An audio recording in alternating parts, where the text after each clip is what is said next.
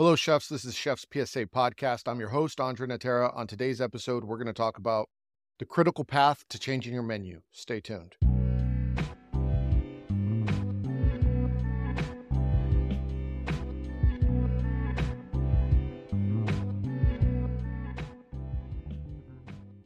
This episode of Chef's PSA is sponsored by J&R Grills and Smokers. Many of you have heard of J&R smokers and grills that typically last for decades. I've had the pleasure of using them for over five years at one of the top restaurants in Austin. They're beautiful. They gave me the control over technique and the smoke infused flavors I wanted. I'm thrilled to have J&R as a sponsor. Their commitment over the past 50 years speaks for itself. They understand your passion because it fuels them too, barbecue or upscale cuisine. They always help you deliver. They build everything in Texas and ship to all 50 states and over 50 countries. J&R, they'll stand with you. They've always stood with me. Go to jrmanufacturing.com to learn more.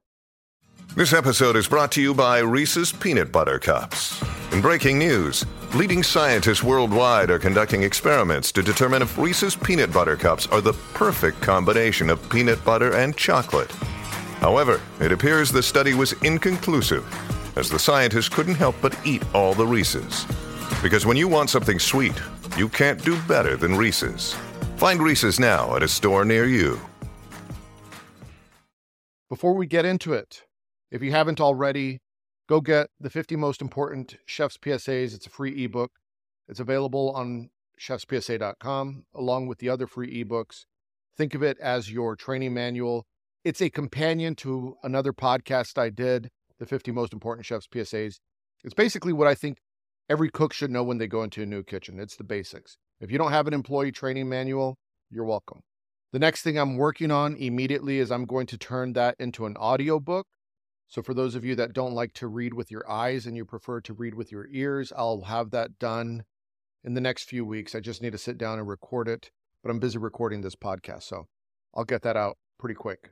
One other announcement for those of you that use OpenAI or are fans of AI, I recently created my first app on OpenAI ChatGPT. You could find it. It's called Food Cost Oracle, a little nod to the Matrix. I've loaded it with information on managing food cost, how I think about food cost mitigation strategies. It has the information from the books that I've written, the Food Cost Mastery Guide, along with that three podcast series, as well as things that I have that are boring that I wouldn't publish from when I was a chef and things that I used to manage food costs. So you could talk to it, if you need food cost information, if you need spreadsheets, it could create spreadsheets and you could download them and turn them into Excel files directly from the app. So it's worth checking out. If you don't know where to begin to manage your food costs, the Food Cost Oracle is there to be your guide. It's a it's a smarter version of me because it's me plus AI. Anyway, we digress. Let's get into the show. Today I want to talk about menu changes and the critical path which you have to take when you're changing menus. So I think I think first and foremost, we should probably explain what a critical path is because maybe you've never heard that term. So if you haven't heard that term, a critical path is basically the steps in order which you take to make something happen. So a critical path to opening up a restaurant would be the steps from one to 10 to open up the restaurant. The steps in a critical path to changing a menu is all the important things that need to be done from beginning to end to make sure you have a successful menu change. That's what a critical path is. So when we're talking about a critical path, that's what it is. If you're not familiar with that term, boom, now you are. You're welcome. Add it to the lexicon of culinary jargon that you already use. And I should say, you don't need a critical path to change a menu. There's a lot of restaurants out there with different styles, and it's not a one size fits all. What I'm going to give you is what I deem the important steps to change a menu for most restaurants. It's not going to work in every restaurant. You may work in the type of restaurant where you change the menu every day. You go to the farm, you go to the farmer's market, you come back with a basket, and you say, This is what it is. You may work in the type of restaurant where the menu never changes and everything in between. Some places are just change the menu because you feel like it with no critical path needed. Other places are you better not ever change the menu no matter how good you think your dish is. This episode is to give you a critical path if you need one, and what the process may look like in order to be successful, and to think about all the variables that may come up when changing a menu, and to make sure that you're making good, educated decisions. First and foremost, and I'm not going to cover this in the entire episode, but I think there should be foundational groundwork as to what type of restaurant you're running. you should have guardrails or parameters that describe the type of restaurant. So, for example, maybe it's time and place, seasonality, and modern American or modern Mexican, whatever the case may be. Maybe it's a specific town in Mexico. Let's say you're cooking food from Oaxaca or the Yucatan. Well, then it makes sense that the dishes that you're creating are inspired by that. So, putting up the guardrails is first and foremost. Those guardrails are important. To use an extreme example, you have this Yucatan restaurant. You're not going to say, Hey, I got this really good idea for this Thai curry. It wouldn't make sense. And I know that's a stupid example, but you'd be surprised how many menu meetings I've been in for very specific types of restaurant and the chefs that are contributing ideas like, hey, I got this really good idea for the Italian restaurant. What do you think about enchiladas? And I'm like, well, enchiladas? Like an enchilada pizza? What are you thinking? Get it together, chefs. Don't make me have to say what everyone's thinking. Anyway, we digress. Put up the guardrails first when you're designing the menu. Understand what it is that your concept and your brand is. Also, understand what your limits are. Is there food cost restrictions? Do you need to increase sales? Do you need to have items on the menu that are less expensive? Do you need to have items on the menu that are more expensive because you need to raise revenues or you need to cut cost? You need to understand that. Can your team execute it? You shouldn't put dishes on the menu that you're the only one that could pull it off. Because if you're the only one that could pull it off, but you do none of the cooking, then why is it on the menu? It doesn't matter that you're a great chef everyone on the team has to be able to do it. So also have to think about that. Don't let your ego get too wrapped up in the food. This is the downfall of a lot of chefs because they want to do something that they could do, but no one else on the team can pull off.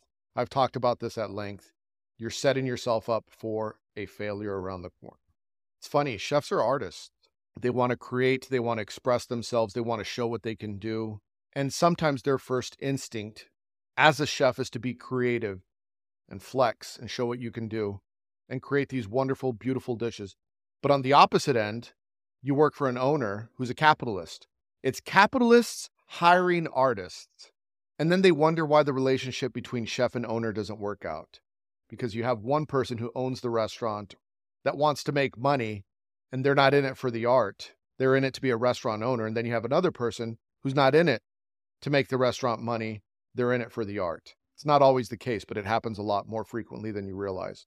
People sometimes comment on my chef's PSA page, I'm not in it to make money. Who's in it to make money? It's like, well, it's a business. Someone's in it to make money. Otherwise, the restaurant wouldn't be open. Because if it was just in it for the craft, you would just be cooking at home or with your friends. So, somewhere along the line, someone said they could make money doing this because it's doubtful that someone just feels like creating a playground for chefs. Maybe it happens. I don't think it does. Back to the critical path. Once you've identified what the guardrails are, there has to be steps in place to create the menu. The first thing I do is I look at menu abstracts, P mix, product mix, basically, knowing what's selling, what's not selling. You don't want to take something off the menu that's a moneymaker and replace it with something that's not. What are the margins like? What are your workhorses? This is called menu engineering, and there's a lot of applications that could do this for you. You could download menu engineering tools. You could make your own on an Excel spreadsheet if you're good at making spreadsheets. Shit, maybe the food cost Oracle could do that. I'm not even sure if I've pushed it to that limit where it could create menu engineering. It might not be. It might be beyond its AI capabilities. But anyway, you want to look at the menu abstracts and understand what your movers are and what's not moving.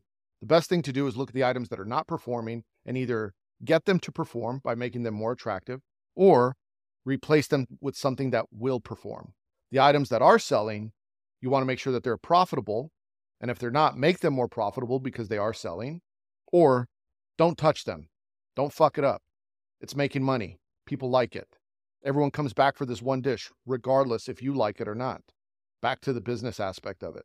You have to be a good steward of the business, and sometimes we lose sight of the stewardship which we are given to maintain a profitable business as chefs. We get too caught up in the creative not that that's not important because it is, but it's a balance. If you go to one extreme or the other, something suffers. You can't be so creative that the business suffers, and you can't be so much about the bottom line and profitability that the food suffers. It's about finding the balance, and every restaurant is different. So it's important to know where you're at. It's not a one size fits all. Once you've reviewed your P mix, next thing you want to do is get some ideas on paper draft up your menu, write things down, brainstorm, meet with the chefs. Have your menu meetings, maybe run some items as specials to test them out and get feedback from the staff to see how difficult it is to execute the dish on the line, to see if it moves or not. One of the things that I've done recently, I'm consulting with someone and I'm helping them write their menu. And once the menu was written, actually yesterday on Chef's PSA Instagram page, I put up photos and people had to guess whether they were AI or not. And uh, I would say it was about 50 50. Most people couldn't get them, or at least they couldn't get all of them. What I do right now is I, I use AI. I use it as a tool because it is a tool. And I'm, uh, you know, I'm waving the AI flag. I got an app on OpenAI. And I think chefs need to embrace this. And here's what I did. So once the menu was written, I went into Midjourney, which is an AI image generating program, and I would type in the menu item and I would say maybe plated by a very artistic chef. And it would give me an image of what that dish may look like. And it give in Midjourney, for example, it gives you four images. So I'd say, okay, let's scale this one up. Now I could use that as plating inspiration, or I could use it as something I could give to the chef and say, hey, here's an idea. This is what it looks like for those people that are visual learners versus people who just like to read the menu, where some people want to see what it may look like. So it's also a good idea now with your AI tools, you could take your menu ideas, pop those into Midjourney, print it out. Now you have a starting point. Now that you've written your menu and you've tested it and everyone's done their tastings and you've critiqued it, and it's really important when you're critiquing food. And I've critiqued tons of dishes is to remove your ego from it and taste it. Ultimately, does it taste good? That's all that matters. Is it pretty? Yeah, who cares? Does it taste good? You could make it pretty. You could make it pretty after it tastes good versus before it tastes good. One of the things that I do is I taste something and I think of it like the volume dial when you're listening to music. If if it's too loud, you can't appreciate the music and if it's too low, you can't hear it. Well, you're looking for that sweet spot so the music just sounds good to you. And that's what I think about when I'm tasting the salt and the acidity and the sweetness and the balance and the heat. And I'll communicate with chefs is like, okay, turn the salt up a little bit, turn the acid down a little bit, or turn the acid up a little bit, turn the heat up by two, etc. Mom deserves the best, and there's no better place to shop for Mother's Day than Whole Foods Market. They're your destination for unbeatable savings, from premium gifts to show-stopping flowers and irresistible desserts. Start by saving 33% with Prime on all body care and candles. Then get a 15-stem bunch of tulips for just $9.99 each with Prime. Round out Mom's menu with festive rosé, irresistible berry chantilly cake, and more special treats. Come celebrate Mother's Day at Whole Foods Market. Another day is here, and you're ready for it. What to wear? Check. Breakfast, lunch, and dinner? Check. Planning for what's next and how to save for it? That's where Bank of America can help. For your financial to-dos, Bank of America has experts ready to help get you closer to your goals. Get started at one of our local financial centers or 24-7 in our mobile banking app. Find a location near you at bankofamerica.com slash talk to us. What would you like the power to do? Mobile banking requires downloading the app and is only available for select devices. Message and data rates may apply. Bank of America and a member FDIC. Because what I'm looking for when I taste something is balance. You want a well-balanced dish. Is there enough texture? And so on. Then you want to make sure it's visually appealing. You want to make sure that the cooks can execute it and everyone can pull it off during a busy service. If you have limited space on the stove for pots and pans, you don't want a dish that has five saute pans. You maybe only want one. If you don't have a lot of time to plate the dish, then you don't want a lot of touch points. Again, these are all the things that you need to think about. Once the menu's written and you've tested the dishes, you want to get all the final approvals by all the stakeholders? That might be restaurant owners, GMs, whoever you need to get it approved by, get it approved by them. Make sure they're all on the same page. You may have to do a tasting for them.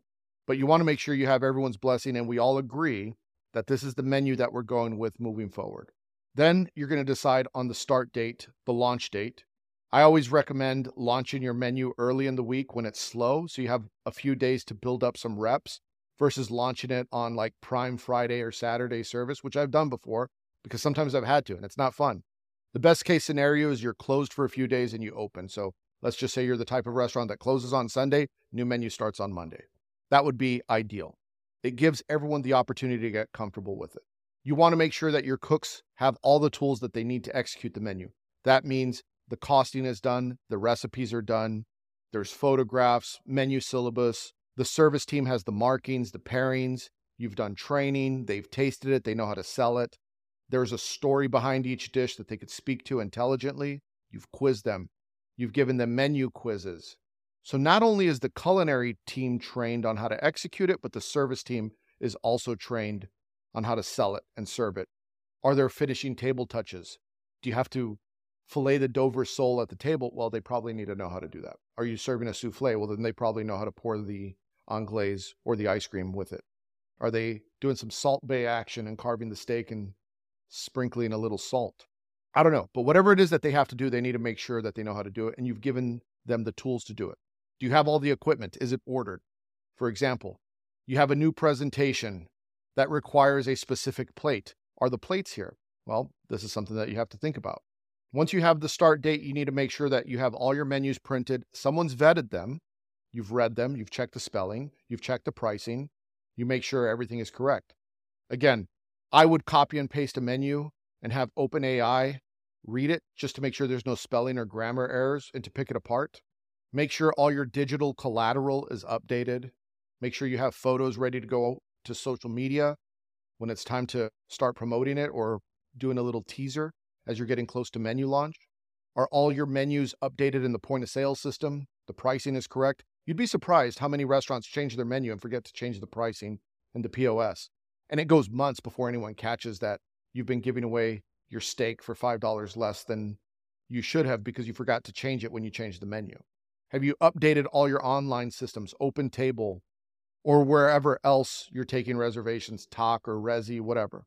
Have you trained all your partners? Do you partner with Hotel Concierge? Do you need to get them in to come try your menu so that they could sell it to the hotel guests that are asking for places to eat locally? Do you have an influencer campaign for a sneak peek or any media that you need to bring in? Maybe you need to invite me from Chef's PSA to come try your new snack menu. I like snacks. Did you update your private PDR menus to make sure that you're not serving the old menu? Have you called your clients to make sure they know you have a new menu and it's been updated? All that needs to be in place, and you should have a point of contact who's responsible for it. What I do is I do create a critical path and I assign all these things to someone so we know that the marketing team is doing this, our PR firm is doing that, our chefs are doing this, the restaurant GM is doing that.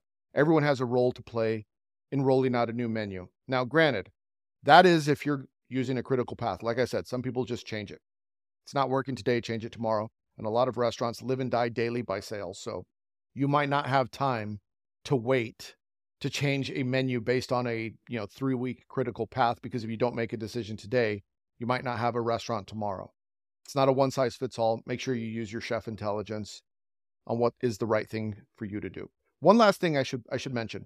Again, not all restaurants are the same, but if you have a formula that's working for you, for example, you have a duck dish, you have a chicken dish, you have a beef dish, and it works in your restaurant, but you are seasonal, you don't necessarily have to blow it up.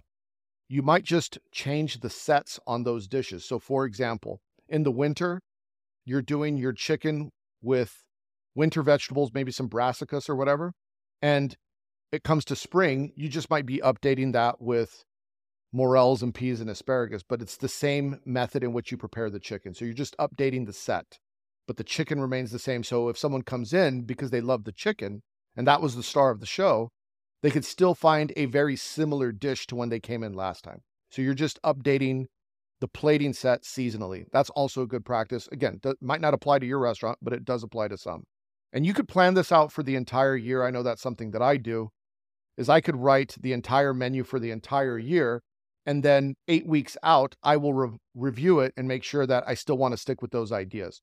So for example, I might just have a full menu writing day and write my four seasonal menus because I know what's going to be in season. I might write my Valentine's, Christmas, New Year's, Thanksgiving menus for the entire year and just say, okay, six to eight weeks out, we're going to review them and see if I want to change anything based on what I've learned. If not, we're going to stick with it. That way, you're not dealing with the, oh shit, I got to write a menu. It's already done. Anyway, that's it. If you want to support the show, you know what to do. Make sure you leave five stars, nothing less than five stars. If you're on YouTube, hit the subscribe button, comment below, let me know what you think. Make sure you go to chefspsa.com Get this Happy Cook hat, this Chef's PSA hoodie. You get all the books. If you're a new leader and you want to learn more about menu changes, I cover it in my Culinary Leadership Fundamentals book. Go get that one. See you all next week. Hit the porno music.